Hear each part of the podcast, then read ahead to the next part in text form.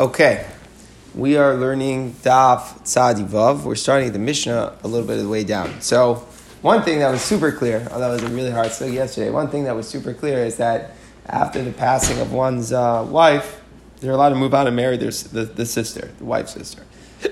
And that again really comes from a pasuk in the Torah. The pasuk says, "Isha The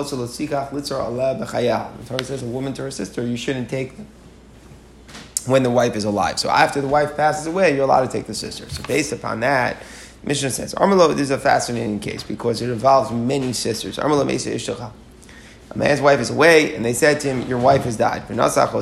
So he married his wife's sister. Now, the key here is to understand that it was only a half sister. Even half sisters are included in the Isser. And half sisters, whether they share a common father or they share a common mother, either way, they're included in the Isser. So after he was told his wife died, he married her, um, her sister from the father's side. It was only a half sister from the father's side. Mesa. Then they told him that the second, and then his wife went away, the second wife, and they said the second wife also died. So he marries a third sister. Now here's the key: the the, the third sister is the second wife's maternal sister. It's a half sister only from the mother's side. What does that mean? That means that the first wife that he had and the third wife that he had are not related to each other because the first wife was only a half sister paternally to the second the second wife, and the second wife was a half sister maternally to the third sister. So one and three are not related. One and two and two and three are each related, half sisters, but one and three are not related. So then, what happens after that? Mesa, right? She, the third wife, went away, and they told they told him again. You know, she passed away. He married the third wife's paternal sister. So the fourth wife that he takes is a paternal sister of the uh, third of the third wife. So that again means that she's not going to be related to uh, wife number two. But with the irony, the irony is is that um, would be related to number one, Mesa. And then they said after the fourth wife went away, they said that the fourth wife died. He married the fourth wife, maternal sister. Then after all of this, what's happened? Is that all of the women were actually alive. So this is a crazy story because he kept on marrying more sisters because he kept on hearing news that they had passed away, but the reality was that they were all alive. So what's the law? So the law is, so, so remember, we learned in the last Mishnah, just remember the one thing that we learned that when a person heard news that his wife passed away, so he married the sister, and then the wife comes back, he's not penalized that he can't go back to his original wife. The marriage to the sister was not binding at all, it was just a random mistake. Sorry. And then he goes back to his wife and everything is fine. So in this case, basically, he's going to go, but that's for sure that he's going to go back to his original wife. So once he goes back to his original wife, which of the other sisters, though, can he continue to be married to? The answer is any sister who's not related to woman number one. Any woman who's, who's a half sister of woman number one is also. So just do the math here. Mutter Brishon, he's permitted with the first one, then Shlishis Ubachamish is the third and fifth, because women one, three, and five are totally unrelated to each other. Two and four, though, are out, because two and four were related to woman number one. And however, two and four, so it turns out they were just random randomness, and uh, it emerges that, that, that it was nothing. There was no there was no there was no legal marriage. Nothing was binding about that. Upotros the same. they're going to exempt their co-wives. Meaning, what happens now if the husband who is legally married to one, three, and five, if he dies childless, and uh, and now a brother is doing Yibam or Chalitza with either one of these wives, one, three, and five, so the other wives would be released from Yibam or Chalitza. That's generally law with Yibam or Chalitza. When you have a bunch of, of wives, so the law is that once one of them does Yibam or, or Chalitza, then the rest of them are free to go. So here, if two and four think they're married, which they're not, and they do Yibam or Chalitza, that's totally ineffective. It doesn't do anything. But if one, three, or five did Yibam or Chalitza, so then everything is fine, that would exempt the rest of the co-wives. All right, now we continue. Obviously, the husband is also to, to remain with the second and fourth wives because they are related to his original wife. And now, if he dies childless, since they're not married to him, if the, his brother, the Yavam, would attempt to do Yibam or Chalitza to one of them, it wouldn't exempt the other one of the valid co-wives. Okay, great. So that was the original case. But now we give a little tweak in the case. Let's say what happened was the first one actually did die. Okay, so again, a man was married to a woman. She goes overseas. He hears he he hears that she passed away, and he married her sister, her, her, her paternal sister. So now, in this last case, is that that news wasn't true. In this case, actually, that ended up being the truth. That the first wife had passed away. So now the second wife is a valid marriage. So now, if the second wife is a valid marriage, so then that what does that mean? That woman number three, the maternal half sister of woman number two, is not going to be a good marriage because two is good here. In the last case, the first wife was alive, so it was one, three, and five were valid marriages, two and four are not. In this case, one actually died. So two is a valid marriage. So now that means three is not a val- is, is not going to be a valid marriage because it's a half sister of a, of a wife. But woman number four is going to be a valid marriage, and five will not be. So motor b'shnei revius. In this case, it's the opposite. You're going to be allowed to remain with the second and fourth wives who aren't related to each other. Poachers are same. They would exempt their wives from yibam. But he'll remain also to stay with the third and fifth women. And if he would die childless, then bia from the yavam with either one from three and five, we're not part of the. Okay, great. And that really the topic that we just did today was a continuation of the last sugya, how a man is also on his wife's sister, he becomes mother to her after death. What about if he hears that he dies and then she emerged that she wasn't, he goes back to her, and then he's also around any of the other sisters that he had been with. Okay. Now we move on to a completely new topic, and it's a topic that really brings together a lot of Yavama. So we're going to get back, we're trying to remember a lot of different thing, points that we've learned. But the one thing that we have to remember is that a nine year old boy is capable of having bia on a Torah level. His bia is considered a bia, but he doesn't have das. It's not like, you know, he's, a, he's not an adult. His das is not a das. His kinyan is not a kinyan. So where does that leave us? With an interesting thing in regard to Yibam. If you have a Yavam who's nine years old, technically he's capable of doing the mitzvah. And Yibam doesn't even need das, right? That's the point. So technically he's capable of the mitzvah. But the rabbis basically said that since his acquisitions are not an acquisitions and his das is not a das, so we downgrade we downgrade his yibum to be considered like a mimer. Mimer is a partial kinyan on the Ivama. Remember, it's like you give a ring and you say, oh, you're, my wife, but the Torah didn't say that, right? The Torah just said to do a bias. When you're doing the mimer, the kedushin on the Ivama, it's a partial effect and, and, and therefore it like brings you close, but on the other hand, you didn't totally bring it. So those are some of the, the concepts that we've touched on in the past. So the rabbis and the nine-year-old boy are treating it as a partial acquisition. So now how does that impact everything? So here we go. Remember, just a couple more things to keep in mind. Remember, is that what happens if one brother did mimer? Can another brother do mimer? That was machlokas Rabbi Gamliel and the Rabbanan. Like, is there a, a mimer after a mimer? Then there's like different things. There's also a get, which pushes away the zika a little bit. Chalitza frees her completely, but a get can push it away somewhat. These are all things that are swimming around in our Yavamas uh, repertoire here. So here we go. Pente, Shishana the Yamacha, the boy is nine years old in one day. Who posa de and he disqualifies all the brothers from taking their Yavama and Yivam. Uh, meaning it sounds like he could do something which will stop them from being able to do Yibam. Because remember, once one brother takes her, then no other brother is allowed to. So the, it sounds like the nine year old, in one day, that such an age Yavam, he could do something which would take the which would disqualify the other brothers from taking the Yivam and Yibam. The other adult brothers also could also disqualify him from taking in Yibam. Okay, so they, they could also they could obviously also do something which would impact him and not allow him to do it. So what's the difference? The minor disqualifies only in the beginning. What does that mean only in the beginning? It would sound like we're saying that if he went before an older brother, if he let's say first did it would sound, we'll have to figure out in the Gemara. We'll see exactly what he did. Did he, did he do a mimer or did he do a bia? But he did something. So if he was first, then he chaps it for himself. He made already a partial acquisition on the Ivama, and now the other brothers cannot take. So he can only do it. His effect is only if it went first. But the adult brothers could disqualify him. They take away his ability to take the Avama, whether they preceded him, it was in the beginning, or even if it was at the end. Even if one of the adult brothers did a Yibam related act with the Avama after the minor, let's say, already did a BS Bentaz, let's say he slept with her first. So he made a partial acquisition. He already kind of chopped her for himself. But still, if an adult brother goes and does a Yibam related act now, that would now take, it would take effect because the katan was only partial. So the adult's act would take effect. And now it would aser the, the nine year old from, from, from, from being with her now. Remember, because two brothers cannot share the same Ivama. Once, once, once one's taken, it's also. But here, what's so interesting is that the minor could disqualify the other brothers only where he preceded. Where he went first, then they can't take. But if, he, if they already did something, then the effect of the, of the nine year old is not to, to Asr on them. But they have a stronger effect so their effect that can they can answer on him, and we'll see some more details on that in the Gemara. Ketzad. So first the Mishnah just speaks out what exactly is going on here. You have a boy of nine years old who had beer with the Yavama. So again, legally, a nine-year-old boy is considered a Yavama apostle.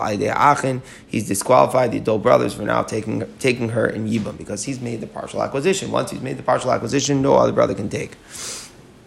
And what would that mean? Balo achin. If the adult brothers had bia with the Yavama, Vasba Mimer, or they did a Mimer, Nasnu Get, they gave a get, Chotza, they did a Chalitza.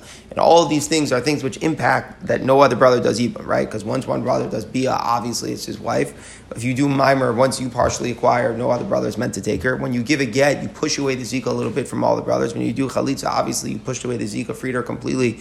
No other brothers are meant to take her. So if any of the adult brothers did one of these actions, post on the altar, they're going to disqualify the minor from ever marrying the woman. And what we're saying is, even if the minor had did his action first. Still, the adult brothers can come and disqualify afterwards. All right. So first, the Gemara just analyzes in the second case where we're talking, where the Mishnah said that he married the wife's half sister after the death of the first wife. So the Gemara says, "Atu kolu lav." Nino. Weren't even in the case of the, of the, in the first case of the Mishnah where you married one and then you kept on hearing that they died. All of them, you only kept on going to the sisters because you kept on hearing that they died. So how come we're like emphasizing in the second part of the Mishnah, oh, he did it after she died. Every even in the Resha, you only did it because you thought the, the original wife died. So it means after the certain death of the first wife. Meaning in the first case of the Mishnah, the first the first wife turned out to be alive. You just heard news that she died. And that's why in the first part of the Mishnah, you're still married to one, not married to two, legally married to three, not married to four, so on and so forth. The second part of the Mishnah, what happened was you married the woman number two after certainly the first wife died, meaning she actually died. And that's why the marriage to sister number two is binding, and then three not binding, and four binding. Okay, so now we get into this nine-year-old boy thing. So what do we say? Disqualifies the adult brother. So It sounds like the Mishnah was saying that he only he only matters if he preceded any yibum that was done by an old brother, uh, by an adult brother. Only if the nine-year-old boy went first and he did his partial acquisition, he did a bia, that's where it disqualifies the avama from going to any other brothers. But it does not disqualify at the end. If an adult brother took first and then the nine-year-old boy had bia, it would sound like it doesn't do anything. That's what that would be the mashmal. So let's just speak out a case. Let's imagine if an adult brother who did a mimer, old brother did a mimer, so that partially acquired for himself, he takes her this is only for me. And now the nine year old boy, the nine year old Yavam had Bia. What would the law be? Could the adult brother who did Mimer, could he follow through now and take and take the Yavama fully? Or would, do we say that once the nine year old followed up his act of Mimer, with, followed up the other brother's act of Mimer with his own act of Bia, so that's going to disqualify. So if you read the Mishnah, it would sound like the nine year old boy could only disqualify at the beginning. Once an older brother, an adult brother, did anything in the beginning, even if it was only, let's say, a mimer, then the, the, the, uh, the, the kid doesn't have any impact. That's what it would sound. However, the Gemara proves it quickly. That's not like that. Tani Rav Zid Bar Rav Zid Bar has said in the prize. Also, Rami Bivinto. If one did mimer these and after one brother, an adult brother did mimer, a nine-year-old and one boy had bia with her. Psala, the minor disqualifies her from doing yibum with the first brother. So even though the minor did the yibum, his yibum after his adult brother had already did mimer, he still disqualifies. And what's the reason? Because mimer of the adult brother is only partial. If it's only partial, so there's a place for the bias ben tas for his bia to take effect, and if it takes effect, then it, is partially for him as well. So it disqualifies Ivama from going to the Balas Mimer. So how could our Mishnah make like this unequivocal statement that the impact in the nine-year-old is only when it's tchila, only when it's before the other brothers? That's not necessarily true. We're seeing the price that if one brother did Mimer, and then the nine year old had Bia, that it would disqualify the other brother. So what are we saying? So Amri, we explained this is what the Mishnah really meant. Bia apostle afilu You're right. If the if the katan is doing a bia, he's actually sleeping with her. So then he could disqualify even at the end. Meaning, even if it followed up uh, a mimer that his, his adult brother already did, it would disqualify his adult brother. But mimer, what if the child? What if the nine year old is doing mimer? So that's an interesting thing. Did the rabbis give him the power of mimer? We know his bia that he does as a nine year old boy. The rabbi said is partial. But what did the rabbi say about the power of him giving a mimer? If he would give a ring and say, Ariyam Kadeshli. So what's the law for the katan? Tchila apostle. If he does it in the beginning before anyone else has done anything, so then it, would it would have an impact with disqualifying the other brothers. But so flow apostle. But if it's done afterwards, it doesn't apostle. So basically, we're saying an interesting thing that there's a distinction to a BS Ben Tess is minor. When our Mishnah was saying that, that, that, that the Ben Tess is only Tchila Apostle, not so if we meant in regard to his mimer. His mimer is like downgraded from a regular mimer, which makes sense because mimer, typically, Kedushin is done with Das. So the BS Ben Tess, we see he, he could have a Bia and therefore it's a partial acquisition. But, but, but his mimer, the rabbis downgraded. And they say if it followed up somebody else's thing, it can't do anything. But if it was first, then it has an effect. So the Gemara says, what are we coming out though? But if he did a bia, it would disqualify the other brothers, even if the adult brother had done mimer first. So the Gemara says, is that true? Is it true that his bia really disqualifies the brothers if it was done at the end? The Mishnah seemed to say otherwise. It said The Mishnah said he disqualifies, uh, disqualifies only at the beginning. They disqualify at the beginning and the end. And then the Mishnah spoke out. Ketzad, what did the Mishnah say? It said a case where Ben Yachad had bia with his Yavama. So when the Mishnah was illustrating this point, that he only passes in the beginning and not besov, it, it, it, described it in a case where he did a bia. But we are trying to say that where he does a bia, he does disqualify even at the end, even if his brother already did the mimer. So which one is it? We're going in circles. What is the law? We know there's a partial acquisition from the katan who's nine years old. The question is, is that impact of his partial bia, does that passel disqualify only where it's done first, or does it disqualify even at the end? What is the truth? So the Gemara says, Chasura Master. You have to say that really it only really the bia disqualifies even at the end. The Mishnah was missing words, and this is what it should have said. So this is sometimes the style of a Mishnah to be very short, and you have to. It's almost sometimes missing words. You have to rely on memory and tradition, and this is an example like that. Really, it should say like this: The nine-year-old and one boy, he disqualifies other brothers only at the beginning. They disqualify him at the beginning and the end. When is that true? This is the missing line in the Mishnah. When is that true? B'maimar. That's all for the minor brother's act of maimer. His maimer only disqualifies in the beginning, but once another brother did it, then his follow-up maimer would not pass. Aval bia, but with regard to the nine-year-old's bia, poselas afilip, so if it would disqualify even at the end. Ketzad, in what case? Is his bia going to disqualify even at the end? If a nine-year-old boy had bia with his yuvama, even after the adult brother already did mimer with her, then he would disqualify the adult brother from taking her in yivam. So once we amend it that way, it's exactly like we had from the brisa, and there's no contradiction. So basically, we're coming out as follows: the rabbis gave a nine-year-old boy not only not only is his bia a bia, but his his power of mimer is also a mimer. Obviously, these are only partial acquisitions and they're effective to take him for, him, for, for him and disqualifying the other brothers. His power of bia apostles in the beginning and at the end. Even if, if, another brother, until he had done a complete thing, if all the adult brother had done was mimer, when the nine year old now does bia, you will disqualify. Too bad. I'm sorry you did mimer. Once he when, once he chapped his partial acquisition from the bia, it disqualifies. For the power of mimer that the rabbis gave to the nine year old, there would say he only disqualifies in the beginning, but not at the end. But now the Gemara asks, does a mimer any any any any case have the ability to ask on an adult brother with mimer? In other words, we're saying that the rabbis gave a power of mimer that at least in the beginning, if he preceded any of the other brothers and did a mimer first, then he would disqualify another brother from taking over Yavama. That's what we're trying to make. But the Gemara says, is that true? Vatanya, it says in Brisa, he only disqualifies with one type of action. He's only got one type of action. But the adult brothers could disqualify with four actions. What is the one action versus the four action? Who The only act that is impactful from the katan is his act of bia, because the katan, again, he has no das. So the only thing that the rabbis gave and what they said to him is that his bia since the bia doesn't need das for for yivam, so the bia uh, could could pass with all the brothers. But when we say that the brothers disqualifying him, it's bia mimer get to chalitza. Whether they did a bia mimer get or chalitza at all has an impact. So what is the brisa saying? The implication is that the mimer of a minor doesn't disqualify on the brothers. That's what it seems like, and it sounds like in the brisa even in the beginning because the brisa didn't distinguish. So that contradicts us. We're saying that the nine-year-old has mimer, just it's only disqualifying in the beginning. The brisa here it sounds like he doesn't have mimer. So the Gemara explains, no, no, no, no. Really, he does have mimer, which passes in the beginning. Just bia, the The reason we only spoke about the bia is because bia always has an impact. The bia has an impact even at the end. So therefore, it was possibly it was something that we could say without qualification to discuss. But mimer, in regard to the mimer's mimer, the miner's mimer, it's possible, so possible. It only disqualifies in the beginning, but not at the end. The Tana couldn't say it without qualifying it, so therefore the Tana didn't mention it at all. So basically, we're coming out, and it's very confusing all the facts, but we're coming out very clear that a mimer is given to a nine-year-old. His power of mimer is only to precede another brother and say this is for me and disqualifies on them. His power of bia is stronger. His power of bia would, would, would disqualify another brother, even if the other brother had done mimer first. The katan's bia would come and disqualify.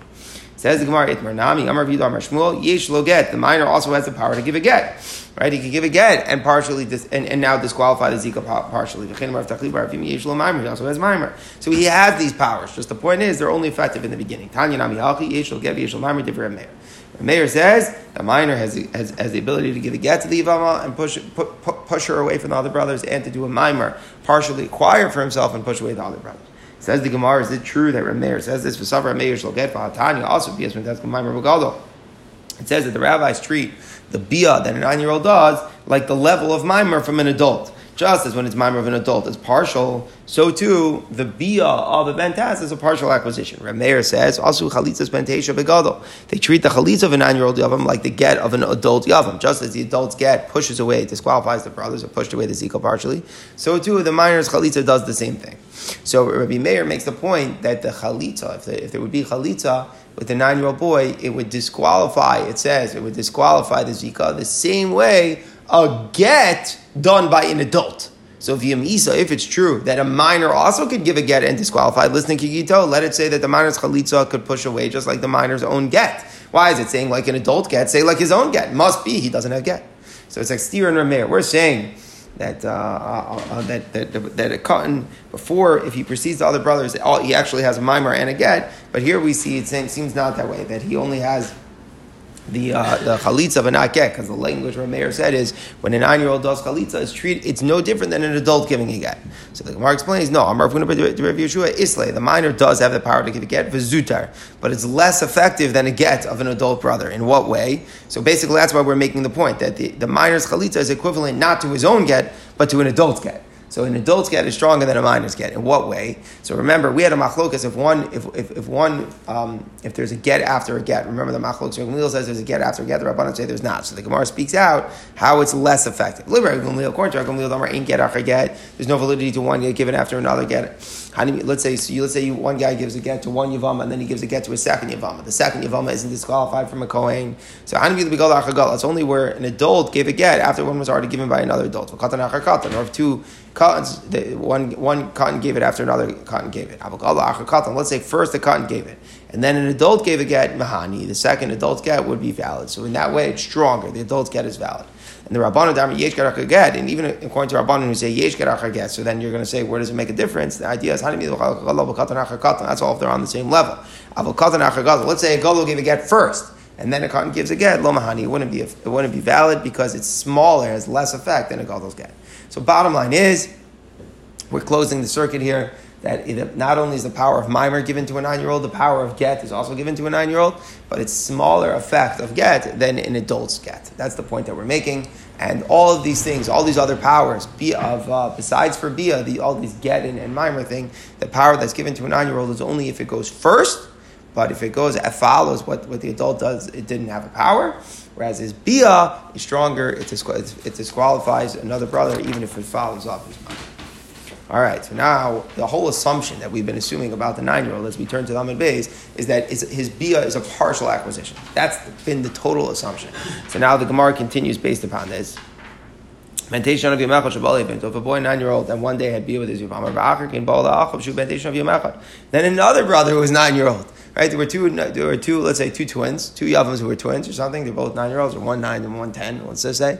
So one, one, one is left with the Yavama first, and then one's left with the Yavama second. So what's the law post Yada? The second brother is going to disqualify the Yavama from going to the first brother. Why? she's going to be also on both because they both made a partial acquisition. So if they both made a partial acquisition, she's also now on both. So that's again an impact of the fact that his bia from Ben Shanim is only partial. So there's still a place for the second one to come and ruin it. Says the Gemara, Shimon Omer Loposo. Second brother doesn't disqualify the first. Once one brother, one nine-year-old brother, did, did, did his ibum, so if the second brother did it, did, did, did an active ibum, it's not going to disqualify the first brother. So what's the pshat in Reb Shimon? So Reb Shimon, the Rishonim explain, he has a different way of looking at BS Bentas. He says it's not a partial acquisition; it's a doubtful acquisition. We're not sure how to look at it. It either is totally effective or totally ineffective. It's a doubt. But since it's a doubt, it's either totally effective or totally ineffective. Once one brother did it, the second brother doing it, it's not going to disqualify because either way you look at it, either side of the doubt, it doesn't matter. If you go with the side that it's a full kinyan, so once the first brother did it, he had a full acquisition. The second brother can't take away; he already, it's already his. And if you say it's nothing, it has no impact. So the same way the first one had no impact, the second one will have no impact. So Reb Shimon gives a, a perspective, a totally different perspective on the bia of the bentas. It's either totally effective or totally ineffective. We treat it like a doubt. Whereas the Rabbanon say it's certainly partially effective. That's the difference. That's the difference. If one one brother does it, the second one does it. According to the Rabbanon, the second brother's impact is that it disqualifies the first brother from being with her. According to Reb Shimon, there would be no impact from the second one. Another case, a boy of nine years old, and one day he had bia with his Then he had bia with her co-wife. meaning there was a second Yavama from the same husband, so you're not supposed to marry both Yavamas, right? You do Yibam to one wife. If there's another wife, she's supposed to go free. Here, what did the guy do? This nine year old, he had Bia with one, and then he had Bia with the second. So what's the law? He disqualified himself from taking the first Yavama and Yibam right? Even when he gets, he turns to an adult and he wants to make more of, you know, a better decision which one he's going to marry. He can't. Why? Because once he had Bia with the second Yavama, that took, that had effect, right? He partially acquired both when he was a katan. So now the first Yavama is also because you can't marry both. So he partially acquired both. So now he's never going to be able to fully marry either. And what's he going to have to do? He's going to have to divorce them and give them uh, chalitza as well. He's going to order to free free himself of the situation. But to actually go and fully consummate either marriage would be would be usher because he partially has already acquired both. Again, that's because the Tanakama holds that the Bias Ben Taz certainly partially acquires the Yavama. He's not going to disqualify himself. Why? Because how, Reb Shimon says it's either a doubt, either it fully acquired or it didn't acquire at all. So what did he do? When he was nine, he slept with both girls. Either the first girl that the first girl he totally acquired, or didn't, and then the second girl, okay, it's, it's nothing because he already acquired the first one fully. The Zika was already gone, or the the bias that he had is nothing, so there was no impact. So now, when he turns to an adult, he could go to the first one that he took. I mean, manav shach. Either way you look at the doubt, he could be with the first one. Either he already completely acquired her, or there's no acquisitions at all, and now he could he could begin an acquisition. So in the Rabbanon, where there was a positive partial acquisition on both, so when he turns an adult, he can't go to the first one because there was a certain a partial acquisition on the second one. But in Reb Shimon, where it's a doubt if it fully acquired or didn't acquire at all, so once he turns an adult, he can go to the first one and take her with confidence that he's doing the right thing. Okay, great. And now we speak out this machlokas in the, in, in the Gemara. Tanya says in a Bryce, Reb Shimon said to the rabbis, in Bia Rishon Bia, if the Bia with the first one is valid, then it fully acquires. Then Bia Shniyain Bia. If the first one is valid, that means it's fully it fully acquires her. So then the second Bia is not a active Bia at all. If Bia Rishon Bia Bia, and if the first one is not a Bia to acquire the, the Avama, so then Bia Shniyain Amin Bia, and then the second Bia is also not a Bia. So there's no way that the second one is going to accomplish anything. Either the first one is everything, and therefore the second one is nothing, or the first one is nothing, and the second one is also nothing. Whereas the Tanakama, again, holds that as partial. Now, if you, we notice in the Mishnah that this point of the partial acquisition, and therefore there's a place for the second one to be chal, we said it in two cases. If there were two brothers, or there were two Yavamas. We said in either case, since it was a partial acquisition in the Tanakama's view, there's an impact for the second one. Either uh, an impact from the second brother on the same Yavama, or an impact from the same brother on a second Yavama. Okay, so that was the way we spoke out both ways. So the Gemara says, "My season look Our Mishnah is not like Ben Azzai. If there are two different brothers and one yavama, one brother gave did mimer, so it's only partial acquisition. So if a second brother does mimer, he also has partial acquisition. They disqualify one and the other. If it's two brothers on the same yavama, there's a mimer that can follow a mimer. But if there's one brother, one yavam, and two different wives, two different koas, two different yavamos, once we give mimer to one, there's no effect of mimer on the other. Why exactly it is that way? Try to remember in the fifth parak. It's hard uh, to get back into now. But the point is, we see not that way in our Mishnah. Our Mishnah holds that the partial acquisitions work both ways because we see that the Tanakama was using whether it was a case that there was one wife and two brothers, the BS Pentas from one brother, now the BS Pentas and the second brother will both partial acquisition will have an impact. Remember, the BS Pentas is like a minor. And the same thing is true if it's one brother and two Yavamos, the same thing, we're going to say that the partial acquisition will go on both. So our Mishnah holds that it's the same. All right, here we go. Continuing this BS Pentas thing. Here we go. Says the Mishnah, Now here's, here's where things get tricky. Maybe just one introduction. Normally, there's a Yavama walks around with one Zika, right? What happens? A man dies childless, he leaves a Yavama, she's got a Zika. One of the brothers steps up and does even Merchalitza. Now, what's going to happen? Tricky, tricky here, just remember our concept. This was on the Mishnah Daf Lamed back on Daf 31, that if, a mimer, if, if let's say only a mimer was done, well, so one brother did a partial acquisition, and then he died. Now what happens to that Yavama? Let's think. How many Zikas does she have? She's got two Zikas. Why? She's got part, because the mimer partially acquires her. So she's still partially zakak from the original brother who died, but since Mimer does partially acquire her, she's also got some of his zika coming from the guy who did Mimer to her. So there's a concept that now you have a Vama who has two uh, zikas from two deceased brothers. So what's the law? So the law, the Mishnah Daf Lamed Aleph says that she's not taken in Yibam. That's the law. You only take a woman who has one Zika. You don't take a woman with two Zikas. The question is, why is that? There's different perspectives. The one perspective might be that it's just Xeris HaKasov. Torah says that, when she has one Zika, not when she has two Zikas. Another way of looking at it is that we might be Xera since she kind of looks like she was married to the second one, she didn't mimer.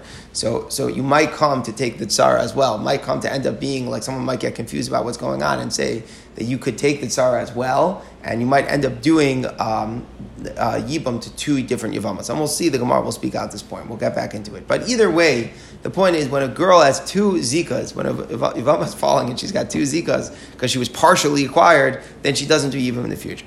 So what happens? Mamish, this case happens here with a nine-year-old boy because a nine-year-old boy, remember, his act of bia is like a mimer. It's like a mimer in the sense that he partially acquires the yavama. So Bente, He's a boy of nine years old and one day had bia with his yavama, then he died. So what's happening now is that she's gonna the yavama is falling partially from him too. She's partially having zika from, from, from her from, from her partial acquisition of the nine year old boy, but she also still has partial partial zika from the original husband because the nine year old boy only partially acquired her. So chalitza So yivama requires chalitza from her surviving brother, but she should not be taken in yibam. And this is the idea that she's bound by two yivamim. Since she's bound by zika two yivamim, there's no yibam but only chalitza. In the second rule, nasa yishuv ameis. Let's say a minor, just stop. A regular case where a minor marries a woman and he dies. What's the law? There's no law that she needs yibam chalitza. Why? Because if it's a regular case, nothing to do with yibam. If a nine-year-old gets married, that's no effect halachically. All of this thing that is there's partial acquisition to a nine-year-old boy, that's all within yibam. Because all within yibam, the idea of yibam is that you don't need das. So that's where oh, he's got a legal bia, he's got a legal bia. But whenever you're starting stam a new random marriage there's absolutely nothing which is given to a nine-year-old boy. So when he dies, there's not going to be even chalitza. A third rule: a nine-year-old boy and one uh, had bia with his yivama. Then he becomes an adult. Then he marries another woman, and then he dies. So interesting. He his, first wife he only has a partial acquisition with because he had bia with her when he was nine. And his second wife, he had bia when, when, he, when he was an adult, so she's a full a full woman. So what's the law? If he didn't have bia with the first woman after he returned to an adult, so she remains only partially his his wife, so now Rishon Chalatzim So now the first woman, when he is going to require Chalitza from his surviving brother, but not Yibam, because the first wife has Yizika of two Yavams, right? That's what's going on. The first, the, the, the nine year old only did Bia with her when he was nine. He didn't never had a Bia with her when he turned to an adult. So she, she's partially acquired him and partially still Zaka from the first brother. But the second woman that he, he married when, once he was an adult, that's just a regular full full wife that, that he has, well, she would either do chalitza or be taken in yibam. Now, the one thing that we see that's interesting, which is Mara is going to talk about, we don't say that since one wife can't do yibam, the other wife can't do yibam as well. We say the wife who has the two zika, she doesn't do yibam, but the tsara, the other wife, the co-wife, who is just as a regular wife, why? Why would we say that? Why? Normally, there's a law in Yavamos that when one woman is forbidden to yibam, then the other woman as well is impacted, right? That's the law. So why don't we say over here that since one one wife, the first wife that he married, was only partially acquired, has a zika from both brothers, she doesn't do yibam. Why don't we say that that now says other co-wife as well doesn't do yibam, right? So this the Gemara is going to ask. Okay.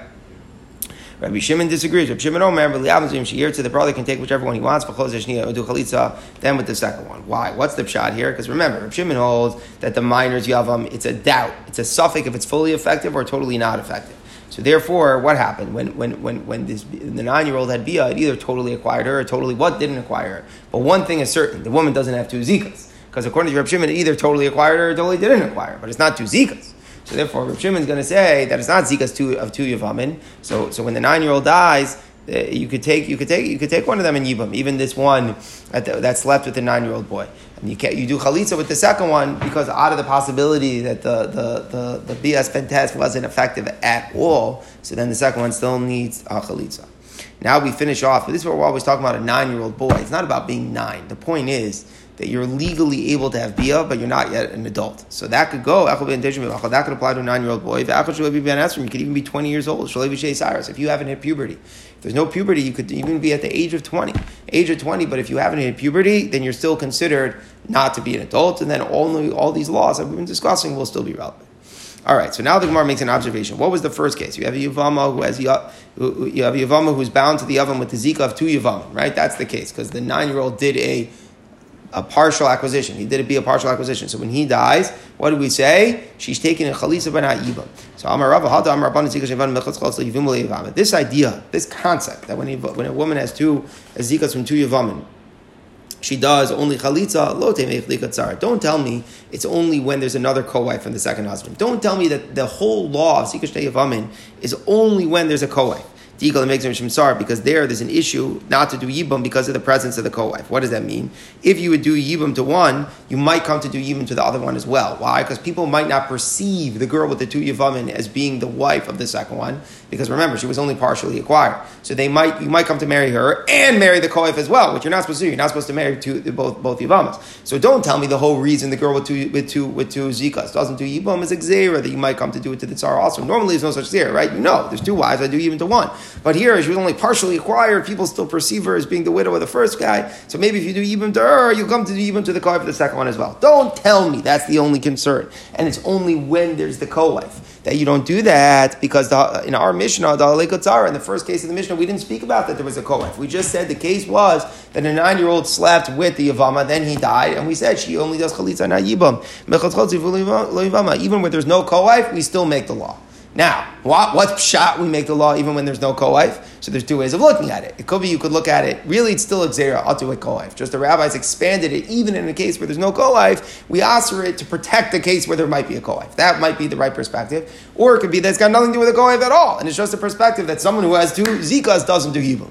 We'll have to still determine that coming to come. It's going to still come. There's really two perspectives on the law of Sikash Yavamin. Is it all to protect the co-wife? Just the Gemara is observing that it's true even when there's no practical co-wife in the scenario, the rabbi still answered it? Or is it just a new law that someone with two Zikas doesn't do Yibam? So we'll continue and explore that.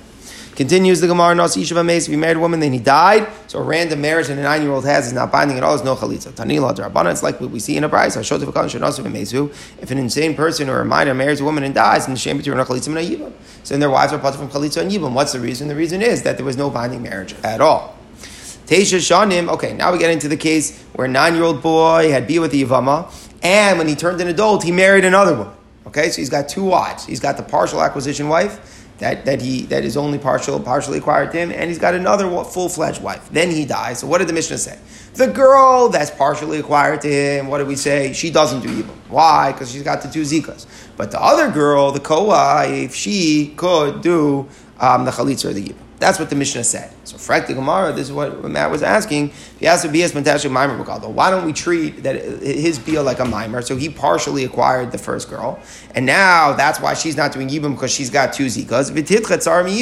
And that should push push away the Koai from Yibam because isn't that the general law in Yavamas that when you have one uh, one woman who has a din erva to Yibam, she's forbidden to Yibam, so she impacts not only does she not do Yibam, but the Koai as well. So here we've got one woman who can't do Yibam because she's got the Zika of two Yavamas. So, two Yavamin, so that should push away the Koif as well. So Amarav, lo also be some No, we don't treat it like Maimer Bagalo. Rav's answering, even though we're saying it's treated like Maimer in many ways, not for the law that it's going to answer the Koif. What does that mean? It's hard to understand, right? It's treated like a partial acquisition, right? So we're basically saying that the rabbis, this is all midrabanan, this whole thing, that we treat it like a partial acquisition. So the rabbis only treat it like a partial acquisition in regard to herself, but not in regard to offering somebody else. Klape somebody else, the rabbis treat it as if there was no acquisition, and therefore she's free to go. The rabbis made like a fascinating split. Klape her, we treat it like she has two two two zikas, and therefore she shouldn't do even. But klapi the tzara, it's as if there was no acquisition. The rabbis never imposed it, and therefore the tzara can go. Fascinating split. Obviously hard to understand. Shmuel Amar, Shmuel says, also, also, what are you talking about? They made it like Mimer, they made it like Mimer. There's a partial acquisition. So then what's the obvious question? So the Mar says, V'yasu. Okay, so then what's going on? If they made it like Mimer, so then our question comes back. If they made it like Mimer, so then once we see that the, that the one with two Zikas doesn't do Yibam, because she's got the, the two Zikas, so why isn't it the Tzara? According to Shmuel, what's Pshat? So the Gemara explains Lamdisha stuff here. Here we go. Tanoihi, it depends on a machlokas tanom. What's the machlokas tanom? What's the machlokas tanam? Machlokas tanam, we're going to compare our Mishnah to the Mishnah Daf Lamed. And the Mishnah Daf Lamed we spoke about somebody who did mimer. And we said that once he does mimer and he dies, so that, that, that, that, widow is falling from two brothers now, she doesn't do yibam, and the co-wife doesn't do yibam. That's what the Mishnah Daf Lamed Aleph said. Again, where, where, where Gadol did mimer, he has a partial acquisition and he dies, both she, the Balas of mimer, and a co-wife doesn't do yibam. Again, our Mishnah said, a bias pentas, partial acquisition. He doesn't do yibum. She doesn't do yibum when the nine-year-old dies, but the co-wife would. So what's going on? It's machlokas tanom. It's a machlokas tanom if someone with the zika shnei yavamin who's not going to do yibum, does she aser her tzara? It's a machlokas tanom. Hach tana arba hachin mishum tzara. The tana in the fourth par- in the third parak parak arba hachin, he holds that the decree why someone with two zikas doesn't do yibum, the whole thing is a decree that you might marry the co-wife as well. Remember that was one approach. If you marry her, you might marry the co-wife as well because people don't perceive that they're from the same marriage, and you're not allowed to marry both Yivamas. So the whole thing is Xera Atu the Tzara. If the thing is Xera Atu the Tzara here, here's where the. If it's Xera Atu the Tzara, then we ask the Tzara as well. If the reason why a woman who doesn't have to who has two zikas. If the reason why we don't let her do yibam is because we're scared it might let it might lead to doing yibam with her and the tzara, then of course we ask the tzara as well. It's atu the tzara. It's atu that you might do yibam with both. So we ask both in yibam. That's the way the rabbis legislated it.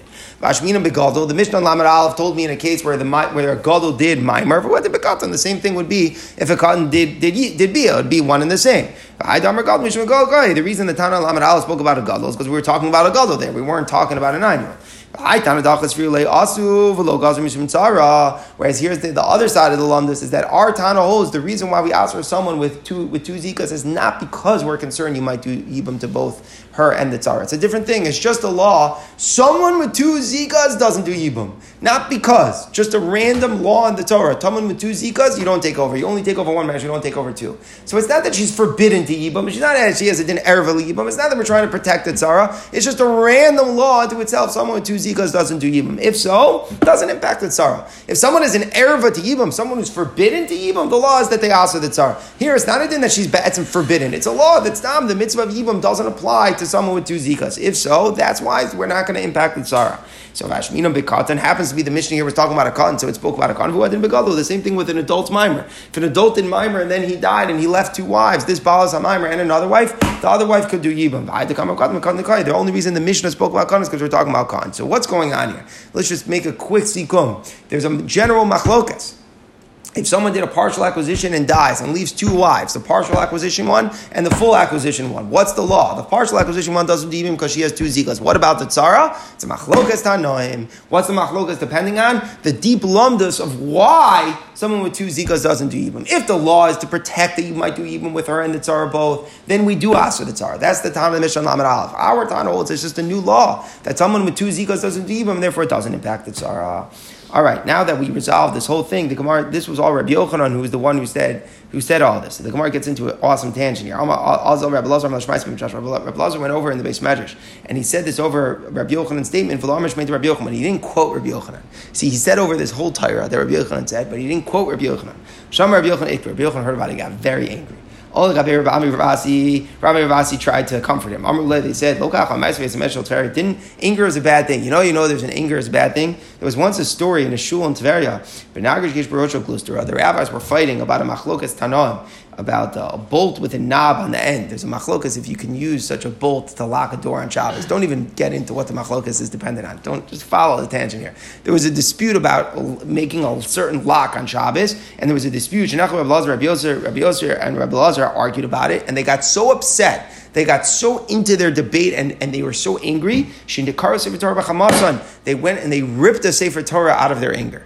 So what do I see? The evil effect of anger. Don't get angry, right? You, they ripped the Sefer Torah. So Rabbi Yochanan, you should calm down. You should calm down. Don't be so upset because we don't want anything bad happening. So the Gemara says, first of all, come on, you think they actually went in, out of their anger and ripped the Sefer Torah? So the Gemara says, Sefer Torah What happened was it, it, got ripped, meaning it wasn't intentional that they went and they ripped the Sefer Torah. But what happened was they were angry and the Sefer Torah was out, and, and one thing led to another, and unintentionally the Sefer Torah ripped. And anyway, the Gemara continues, Vayishar Rabbi Yosef and Kisma. When it got ripped, Rabbi Yosef and Kisma was there, and Amar, he said, Tamayani, I will be astonished. I'm telling you, the shul is going to turn into a church.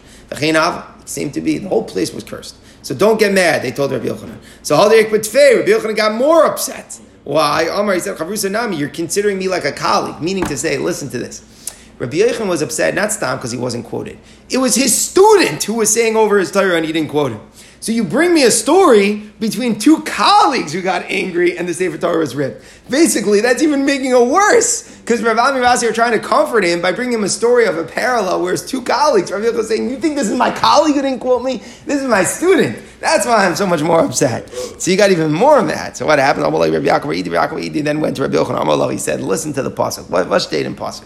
Kasher tiva Hashem Moshe Avda. The way Hashem told Moshe, "Can't tiva Moshe Yeshua." So Moshe said to Yeshua, "Lachin also Yeshua." So Yeshua did. Lo Heser Makol tiva Hashem as Moshe. He didn't change anything from the way that Hashem told Moshe. So what do we see? Every single thing that Yeshua was told by Moshe, Yeshua did faithfully. You think every single thing Yeshua did his whole life. He quoted Moshe Rabbeinu. Everything he did was what Moshe said. You think everything he quoted Moshe? Eli Yeshua Yoshe Yeshua would just say the law and he wouldn't tell you the source. It was so obvious to everybody that it was the Torah of Moshe. So he went without saying that it was Moshe's Torah. So too with Rabbi Lazar. What a beautiful comfort. Your Talmud Rav Lazar quotes you. Everybody knows. Everyone understands that it's you. Beautiful. So Amalem name Yodin Faiz Kevin Idi Chavrin Rabbi Yochanan was mamish comfort. He said, he said, why don't you know how to comfort me like our colleague, the son of Idi? So he basically said to Rabbi Ravasi, you guys stink at comforting me. That guy, who that he, he was saying good. So now the Gemara says, Rabbi Yochanan, my time, my, my time, a couple kulei What's pshat? He got so angry. Like, calm down. Even if without this whole thing, what was pshat? He got angry. So the Gemara, very famous thing. Amar Rabbi Yudomar my Desiva Gor David Melch said, I want to live in your tent of two worlds. Can you live in both worlds? Either you're dead or you're alive. How can you be living in both worlds? I